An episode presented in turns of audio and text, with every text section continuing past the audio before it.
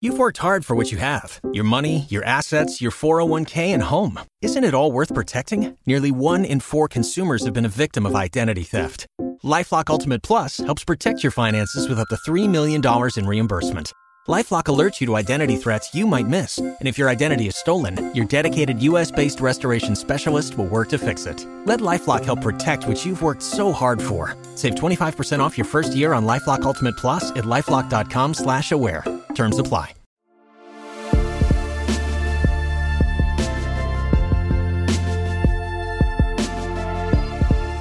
So, okay, folks, welcome back to the Anthony Gordon Show. Not only is it a, uh, a pleasure to have a, a good friend uh, in the proverbial studio, but I, I, it dawned on me um, in sort of putting some notes together for the show that the catalyst to launching the Anthony Gordon Show uh, dovetails, I believe, with some of the themes, some of the ideas that uh, Doctor Elliot Berlin, a k a. Doctor B, um, I think has experienced in his journey. He's, uh, for the sake of our two point three billion listeners, uh, Doctor B is an award-winning prenatal chiropractor, a childbirth educator, a, uh, a labor coach, uh, labor doula. We'll talk about that in a moment. Um, he's Informed Pregnancy Project, we'll discuss as well, um, which utilizes multiple media platforms um, and helps a lot of folks in the Uh, obviously in the pregnancy space and uh, various tangential um, areas that help a, a ton of women. And he's got an extremely uh, successful uh, podcast show as well by his own right, um, and that is Doctor Berlin's Informed Pregnancy. Doctor B, welcome to the Anthony Gordon Show. Thank you. Thank you so much for having me here in your palatial studio. It's good. Uh, It's good to it's good to be here in twenty-seven thousand square feet studio. Um, I think so. I, I think there's so many things I want to talk about uh, in, in the two two hours and twenty-seven minutes we've allotted. So, what I think is a good opening gambit, because I think I, I got a sense of our listeners and I got a sense of um, what resonates, is you just recovered uh, from a scary uh, experience with COVID nineteen, uh, the uh, the you know the as a result of the coronavirus, is that correct? Yeah. So here's what I want to really focus on, which is germane to um, the podcast, is not so much the medical pathology, uh, which I I've heard from many is scary, it's very taxing, but how did the experience of a being alone, Uh, B, you know, facing the possibility of being uh, intubated or of of being of having potentially uh, to need the help uh, of of a machine, in effect, for your lungs to uh, to work uh, to work properly, and and, and knowing that uh, there have been a, you know a, a number of fatalities, uh, uh, that it, it must have been a tough time. So my my question is, just as you one's forced to look inwards when one's alone in in scary situations like this, just your thoughts on what the whole experience did for you, um, in terms of perhaps the way uh, you, you you might look at life somewhat differently going forward. Interesting. Um, okay, so first of all, I had my phone with me, and I was connected to the outside world through my phone. Uh, the hospital has a very clear policy, not even just for the COVID unit, but in general, no visitors, no guests, unless it's a pediatric patient, and they get one parent. Um, so you're, you're, you are alone. Um, yep. In the I C U, especially, you're in a glass cage, sort of. You get a sense of what it feels like to be a, a, a kangaroo at the zoo. And uh, there's lots of people just walking up to your, your glass cage, looking at you, looking at the monitors around you. Um, and nobody can come into your room unless they fully suit up, you know, full personal protection. So a gown, a mask, a face shield, gloves. And uh, there was one moment where I just could not breathe at all. And I had this attack where I thought I was going to die. And, oh I, um, you know, understandably, I'm not complaining, but I had to wait about three minutes from the time I called the nurse till she could actually come in the room, because she had to suit up with all those things. It felt like forever. I'm sure. Um, so you're alone in there, but you're connected to the outside world through the, through the phone. Um, I remember having this very interesting moment, a flashback to when I was sitting in the comfort of my bed watching on cable news as a JetBlue plane, um, its landing gear had malfunctioned and it was going to have to make an emergency landing without its uh, landing gear. And yeah. the reason it, I it was so dramatic to watch, and is it going to be okay, not be okay? And they literally watched, they showed the whole plane landing, but uh, JetBlue had just recently installed live television. And the thought that went through my mind is, wow, people on the plane are watching it unfold as it's happening. That's kind of what it felt like, because I would turn on my phone, the headlines would pop up as I'm in the I C U. I'm getting worse every day, not better. And you just see the headlines, another four hundred people died of coronavirus today. And uh, all the people are being intubated, and we don't really know what medications work and what make it, this one might make it better, but it also might kill you. And so it, I, I eventually I had to shut that off completely. Um, um, when I when I first went into the hospital, I right. was doing mediocre. I was having shortness of breath. I had the cough. I had the fever. Um, on my first day there, things seemed to improve a bit. And the nurse was like, you may only be here for a couple of days. The next day I crashed, and I, that's what landed me in the I C U. Um, oh, and good. I actually got to the I C U on a Saturday morning. So um, I woke up and my oxygen saturation level was lower, you know, not to get too much into the technical details, but that's what we're looking yeah. at. Can your lungs get enough oxygen into your body to supply your blood with enough oxygen to fuel your cells or not? And with the maximum amount of oxygen that they can give you, not in the I C U, I was no longer able to stay over ninety, which is the critical point. So they moved me to I C U, and it's just very, very, very intense there. Um, it lives up to the name, intensive care. And sure. uh, it was Saturday at noon, and uh, you know that's that's our Sabbath. I couldn't. Sure. I, I, I could have perhaps called family or talked to somebody, but I didn't see the value in it. I thought I would ruin their Sabbath, and it wouldn't really help me very much, you know, to have a quick phone call. So. Um, that was one very powerful moment where I just looked at the clock, watching the seconds tick away from twelve o'clock until, you know, almost eight o'clock at night. And uh, it was very hard. I, I really fell back on the different songs that we sing on Sabbath um, to celebrate um, and just singing them over and over in my head. I couldn't really use my voice at all. Uh, and just closing my eyes and trying to use that to pass the time and experience at least some of the magic of the Sabbath that that is healing to the soul.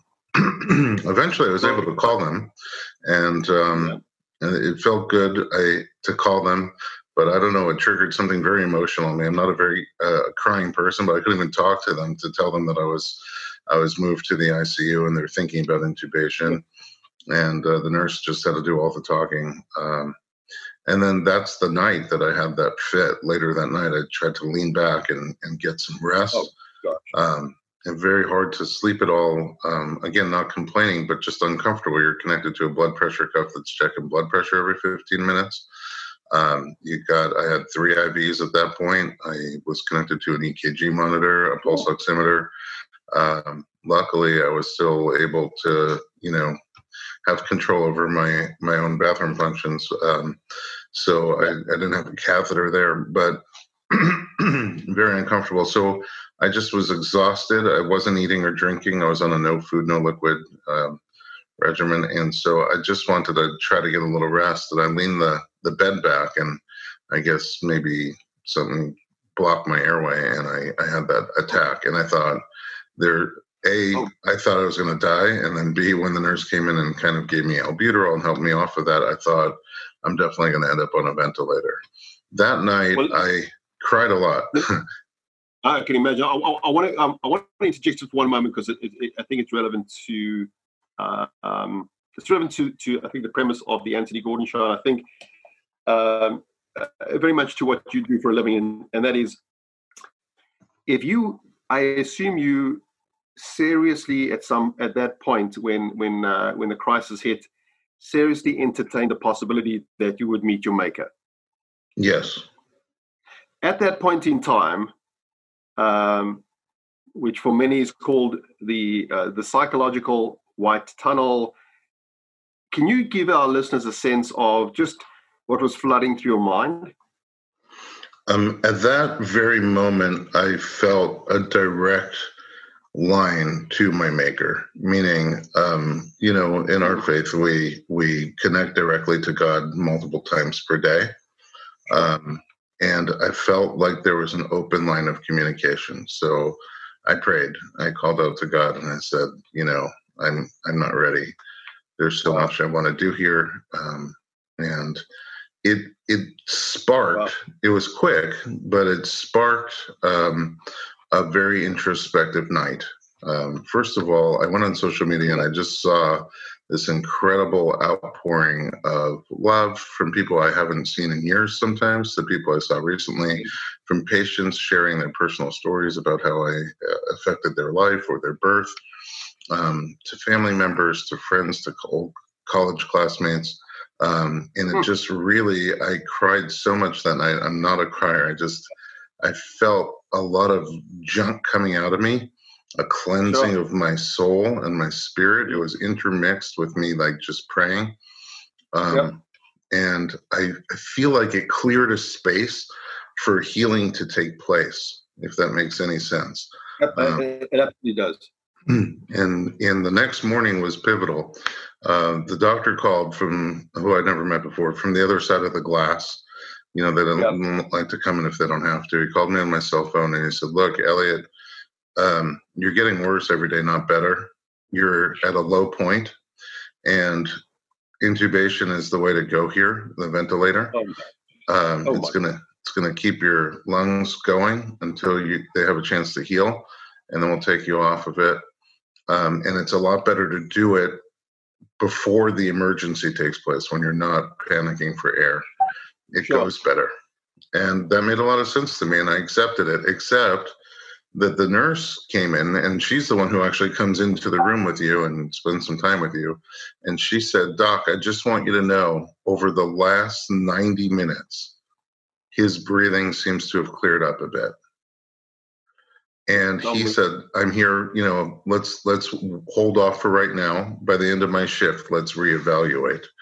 And uh, by the end of his shift, it was actually even a little bit better, meaning they were able to turn down my oxygen a little bit, and I was still able to hold the saturation. Okay. So he said, you know what? You bought another day.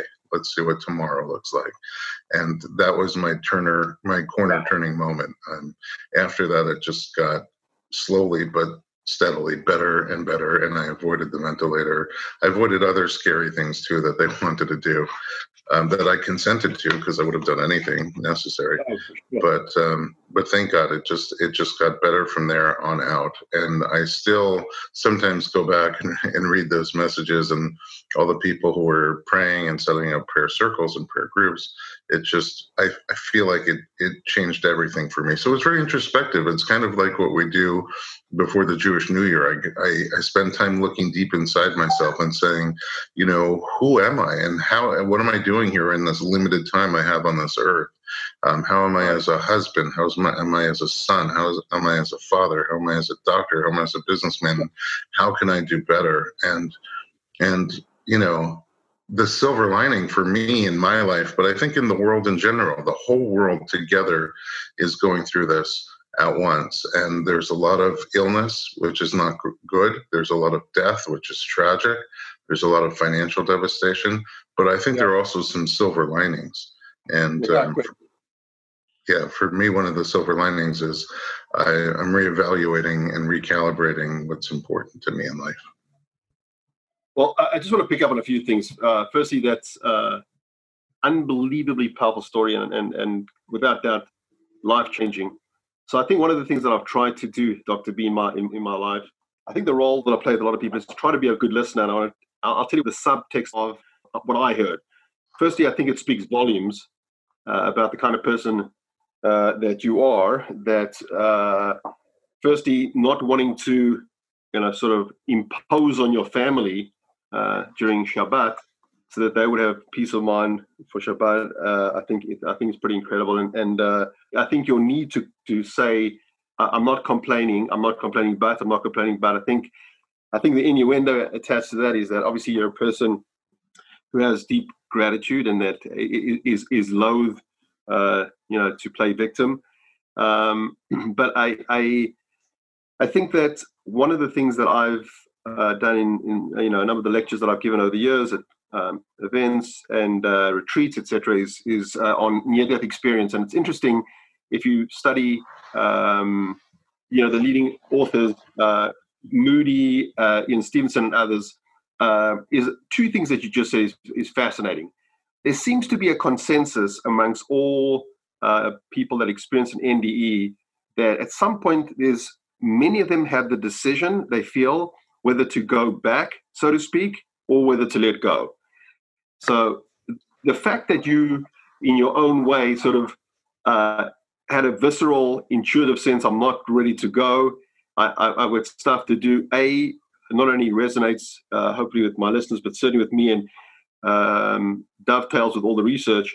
But B, uh, if in fact Doctor Elliot Berlin is going to come back and uh, continue and hopefully have many decades, there then becomes a question, so how am I going to use, uh, the, you know, uh, how am I going to use my this time? And, and, and uh, um, clearly you've done the introspection, clearly you, you've reevaluated, um, you know, and, and sort of recalibrated priorities, which is, which is incredible, because I always, I often quote, uh, I believe, In, in the name of Winston Churchill, that I think most people in life at some point uh, sort of trip over, trip over the truth, trip over the, the meaning, trip over what they're supposed to be doing with their lives. But sadly, most of them get up and keep running. And I think what this is, what I'm hearing from what you're saying now, and having heard your podcast, which is incredible, is uh, is that this is clearly a seminal seminal moment in your life, and that it's very, very, very difficult for you to uh, continue living your life without having changed in, in, in a very, in a very real way. Yeah, it's it's kind of interesting. I got released uh, just before Passover, and I was able to be home with my family for Passover, which I was so grateful for. I was feeling wow. a lot better every day.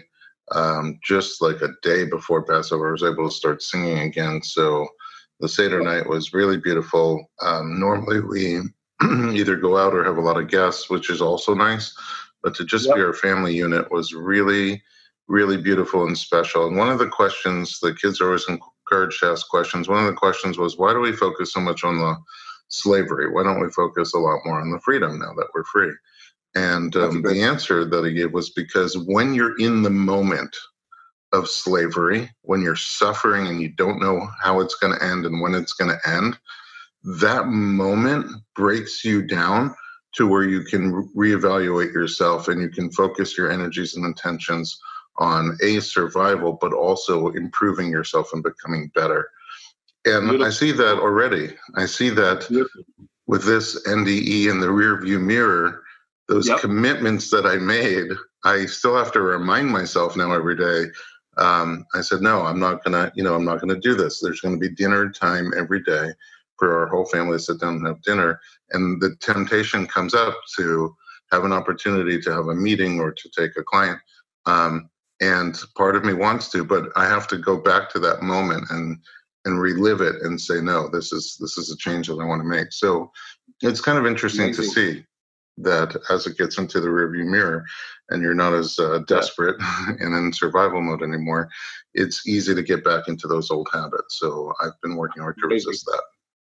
That's that's absolutely amazing. I, and, and sort of as I was preparing for the show and thinking, the um, I think one of the common denominators, Doctor B, that, that uh, I believe you and I have, uh, and I'll say it in very basic terms, is that I think the role that, that I've sort of begun to assume in, in other people's lives is, and I think primarily professional athletes um, and a number of high-profile celebrities, is sort of act as their quote-unquote rabbi, their, um, uh, you can call them life coach, and their confidant. And I see that a person like yourself, you are a key person in at certainly at a critical point in many people's lives. The birth of a baby um, is certainly on Maslow's hierarchy, by all, by all accounts, is you know one of the most powerful events in any person's life. And I think that the role that I, I, I see that you play by the, you know, by the research that I've done and some of the interviews that I've heard is that, you know, it's not, it, it's not just a clinical doctor. I think that you really are someone who um, coaches, navigates people through one of the most powerful life experiences that they go through.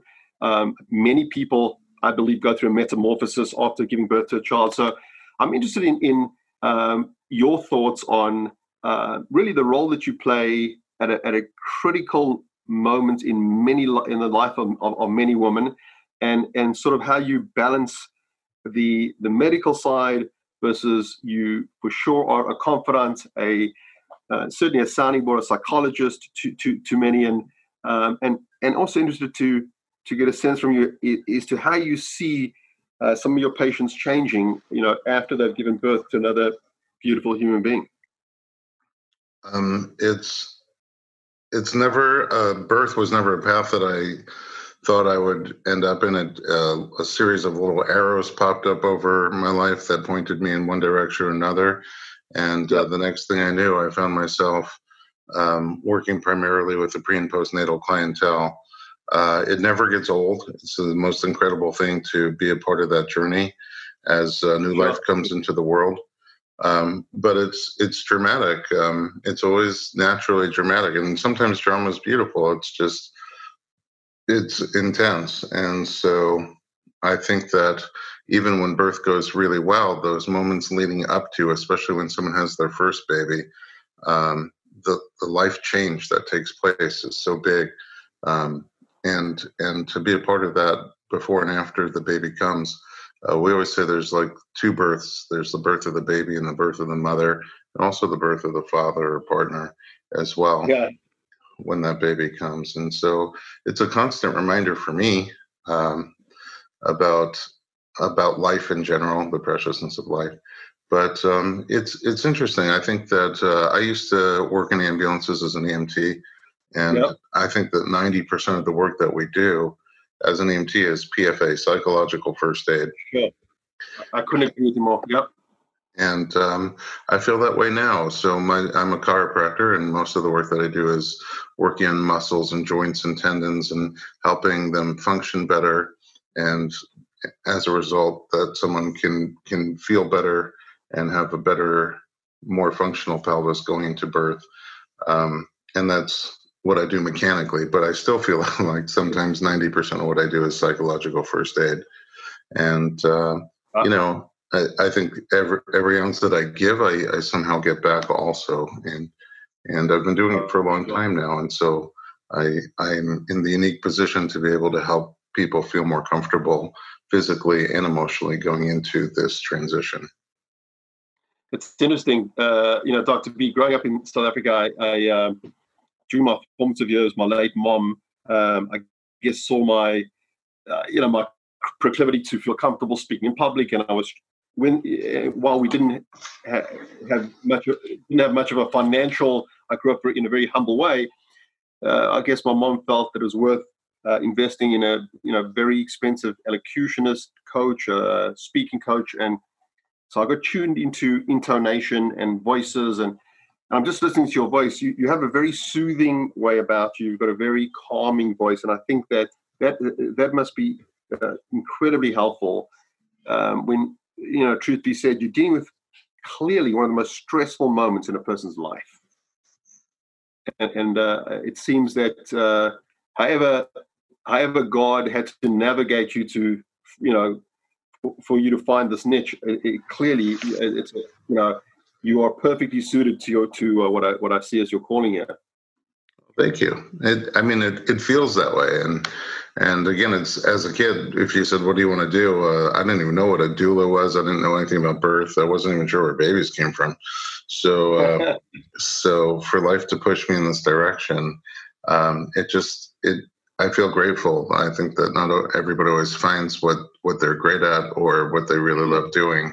And I work very hard, but it, it doesn't feel, it doesn't feel hard in the moment because it's so rewarding. So no. I'm, I'm really grateful for that. So I, I want to I want to be um, sensitive to time, and we, you know, um, there are one or two questions that I ask every single guest, uh, which I'll which are I'll, I'll leave for the end. But I, one question I, I want to, I'm sure my listeners will know, and from one uh, podcast host to another, I'm interested in, in what the catalyst was of of you launching uh, Doctor Berlin, Doctor Berlin's Informed Pregnancy Podcast, which. Uh, You know, I've heard, I've, terrific content, got a lot of traction. You're definitely uh, touching, you know, a lot of folks' lives. What what was the? How, how did that sort of come into to focus?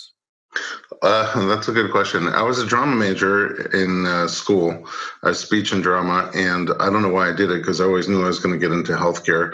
And now it's kind of really come back in a powerful way to help me out. Um, what I feel is like healthcare has changed a lot over the past uh, decade.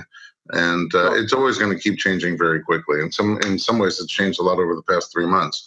But, um, you know, when I was a kid, my parents, they would take us to the doctor, and you would always do whatever the doctor told you to do. That's just the way it worked. They had one goal, which was to uh, to get you healthy or keep you healthy. Um, to, yep. Things are changed.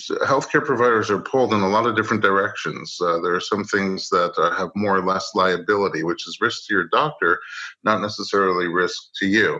Uh, things that are going to be paid for or not paid for well by insurance companies, um, things that take more or less time. So so when it comes to options, um, doctors are human, and we're just pulled in a lot of different directions, just like we drive defensively. Sometimes we have to practice medicine defensively. But as a result, you don't necessarily get laid out to you the full complement of options that should be available to you with risks and benefits and, and for you to be able to choose. So I started writing articles first that became a website, the informed pregnancy dot com website, yep. um, and just like a blog and articles, because I would get these questions over and over again about topics yep. that I, I didn't know the answers to. So I would do research and post answers and and write articles. Um, that turned into a magazine and eventually the Informed Pregnancy Podcast. So we go for a mix between entertaining and informative, and some of the episodes are with uh, really experienced professionals talking about a specific topic. Some of them are talking to uh, women or their partners about the experience of, of, of their birth journey, and some of them are celebrity interviews um, about various different topics, usually around pregnancy, motherhood, and childbirth. Brilliant. So I, I um, here, here's here's a question I asked. Uh, I like to ask every single guest, and I think uh, we've always it's always been a trigger for interesting discussions. If question number one is as follows: if you could choose, Doctor, to be any person in the world, they might they might have passed on, they might still be around, to spend ten minutes with. Alone, asking them any question, who who would that be and wh- and and why? Any and any person at all? Any person, or uh, I mean, I know that you were going to say me, so let's just say present company excluded. Yeah, uh, truthfully, it would be my dad. My dad passed away when I was a teenager, and um, I was too young to fully appreciate him, and. Um, and to pick his brain. And uh, there there are many pivotal moments in life where I, you know, I wish he was there for me to talk to. That's beautiful. So I uh, I I always try and end uh, an episode with um, with with the following question, because I believe this is the reason uh, that the, the this show was launched, and that is, really focus, I think, primarily at the millennial generation. Um, you know, unlike the cliche of you, you, you know, you live and learn. Um, I think you and I are from a school of thought which is more about you learn, and then you go out and live.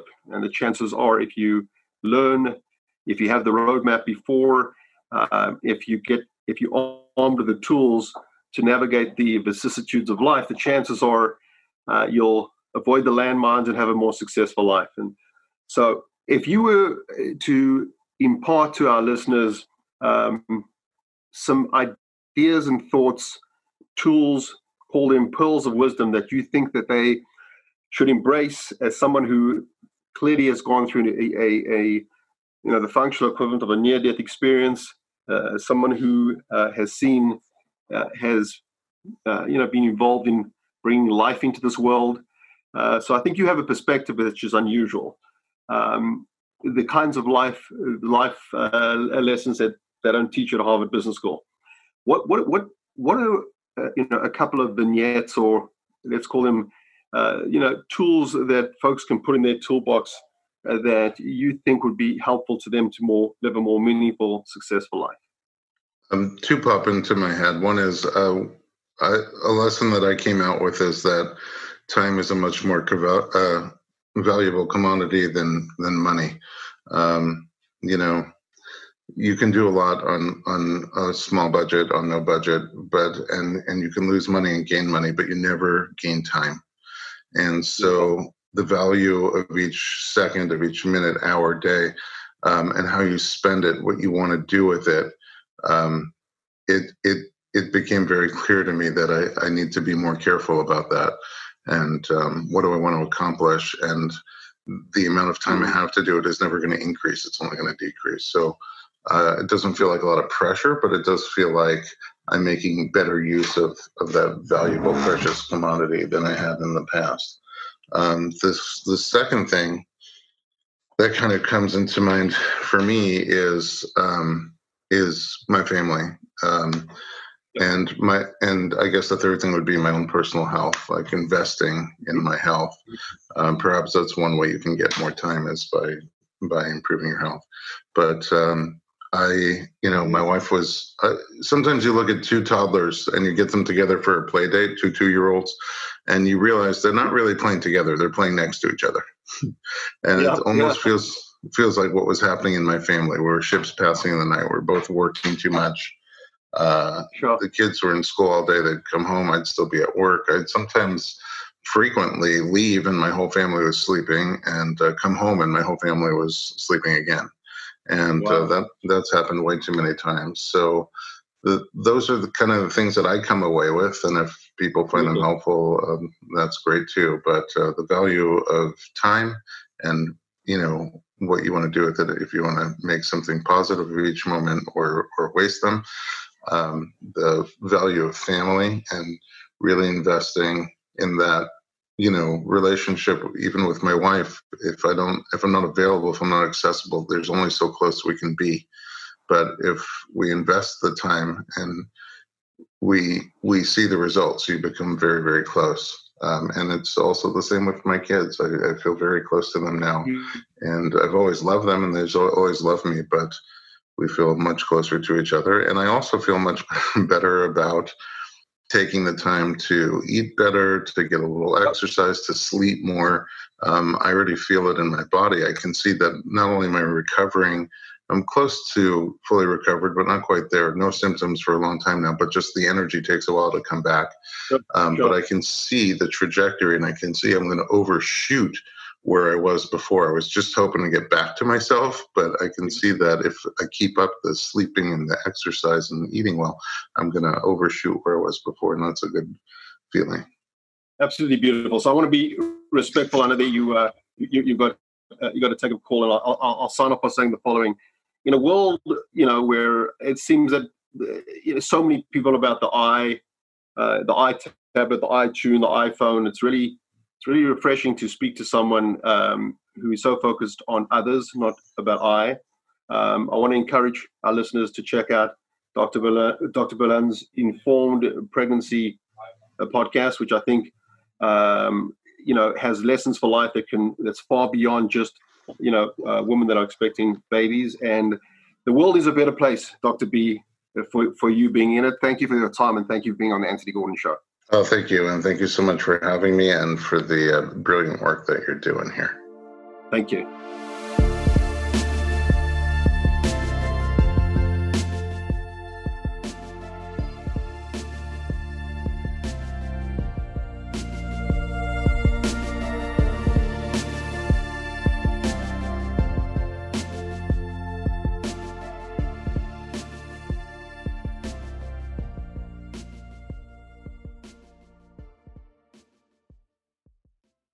You've worked hard for what you have, your money, your assets, your four oh one k and home. Isn't it all worth protecting? Nearly one in four consumers have been a victim of identity theft.